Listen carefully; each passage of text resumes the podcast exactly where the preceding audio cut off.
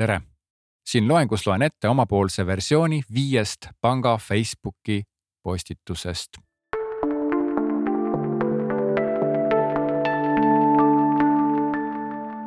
valisin Citadele panga, kuulub lätlastele, üritab Eestis kanda kinnitada. no ilmselt ta ei ürita, aga ta on juba Eestis päris korralikult kanda kinnitanud.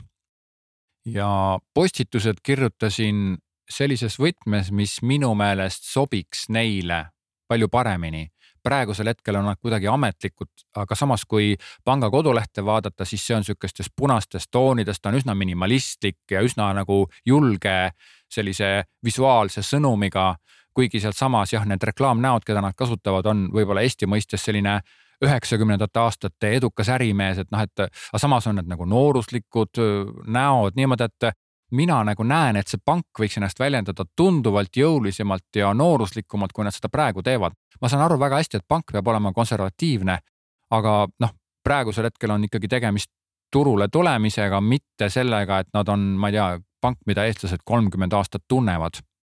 seda enam, et äh, neil on mingisugune Parex panga mingi sihuke tume vari pea kohal, et, et noh, sealt on ka teatud tegemist, aga ikkagi nad võiksid olla sellised otsekohesemad ja julgemad ja ilmselgelt on nende kogu kommunikatsioon suunatud noortele inimestele, sellepärast et nad püüavad esile tuua kõiki nooruslikke asju, kuigi nad minu meelest ei ole oma ei äppidega ega maksmislahenduste ega kaartidega, noh, nad ei ole nagu midagi erilist, aga tõesti, mina ei ole pangandusinimene, aga võhikuna vaadates Citadele panka, mulle tundub, et nad, nad on lihtsalt üks tavaline pank, mis on natuke noorem, natuke uuem, natuke värskem, aga ei midagi erilist. nii et äh, pakun neile välja siis viis postitust, mis minu meelest siis võiksid olla siuksed äh, luftitada seda nende siukest pisut nagu sumbunud imagoloogilist aspekti, mida nad siin kogu aeg nagu püüavad genereerida. esimene postitus kõlab niimoodi.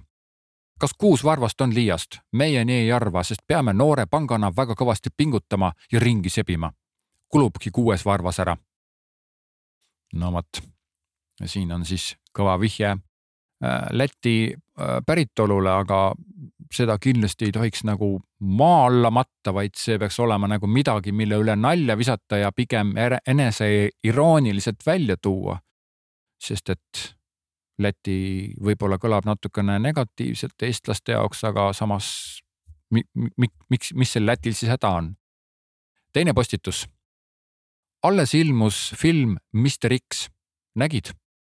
meie nägime kahtlustame, et filmi nimi on pandud meie X-kaardi järgi, sest see on Baltimaade parim pangakaart ja ei ole nähtamatu noh, siin on nüüd siis see X-kaart välja toodud, aga siis toodud siis Bollywoodi filmi järgi Mr X, mis on saanud nagu väga halvad arvustused. aga ometigi seda Mr X filmi ma tean, et Vene ringkondades päris palju vaadatakse ja nüüd, kui keegi peaks uurima, et milline see Mr X film on, siis noh, see, see on niisugune tõeline Bollywoodi pärl, aga minu meelest võiks mõjuda niimoodi naljakalt ja, ja niimoodi oma, omamoodi nagu vabastavalt, et sa ei, ei pea nii hirmus surmtõsine kogu aeg olema. kolmas postitus. meie kodulehel on mitu korda küsitud, soovid lisainfot? mida see tähendab? me tahame, et sa tuleksid meie pangakontorisse või helistaksid meile ja saame sinuga ise rääkida. see on palju kindlam tee siin on nüüd siis nagu see koht, kus on siis käsitletud ühte pisikest detaili ja pööratud sellele tähelepanu, et, et noh, kui pank ütleb, et ootame sind meie pangakontorisse konsultatsioonile, siis ma nagu noh, mul tekib kohe nagu vastu mingisugune reaktsioon, ma ei taha minna. jah, ootame, aga, aga kui see on võib-olla öeldud kuidagi nagu vabamalt või lahedamalt, siis vähemalt isiklikult minule tundub, et siit kusagilt võiks tulla palju vahvam üleskutse. Eh, neljas postitus. kui vana on Citadele pank? Need on olnud kõvad kümme aastat, kus oleme tegusid teinud.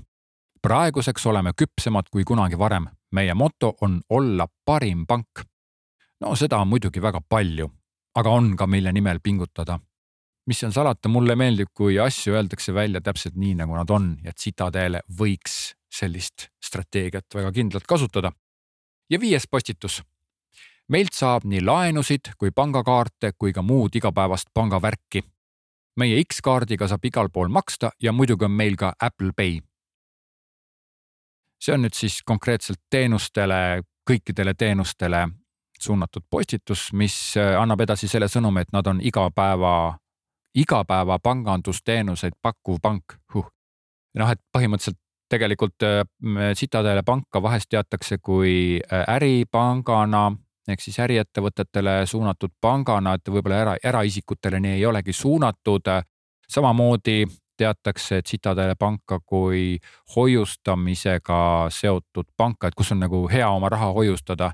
aga et see postitus siis nagu suunab sinna, et noh, kõik panga asjad saab aetud ja seda on siis püütud öelda, edasi anda nooruslikus stiilis. selline töö, kui sul on mingisuguseid arvamusi või, või kogemusi Citadele pangaga näiteks või on sul tunduvad minu postitused kas siis liiga rajud või mõttetud, siis kindlasti võid sa seda mulle ka teada anda. muidugi anna ka siis teada, kui sulle nad väga meeldisid. edasi saad liikuda järgmisele teemale.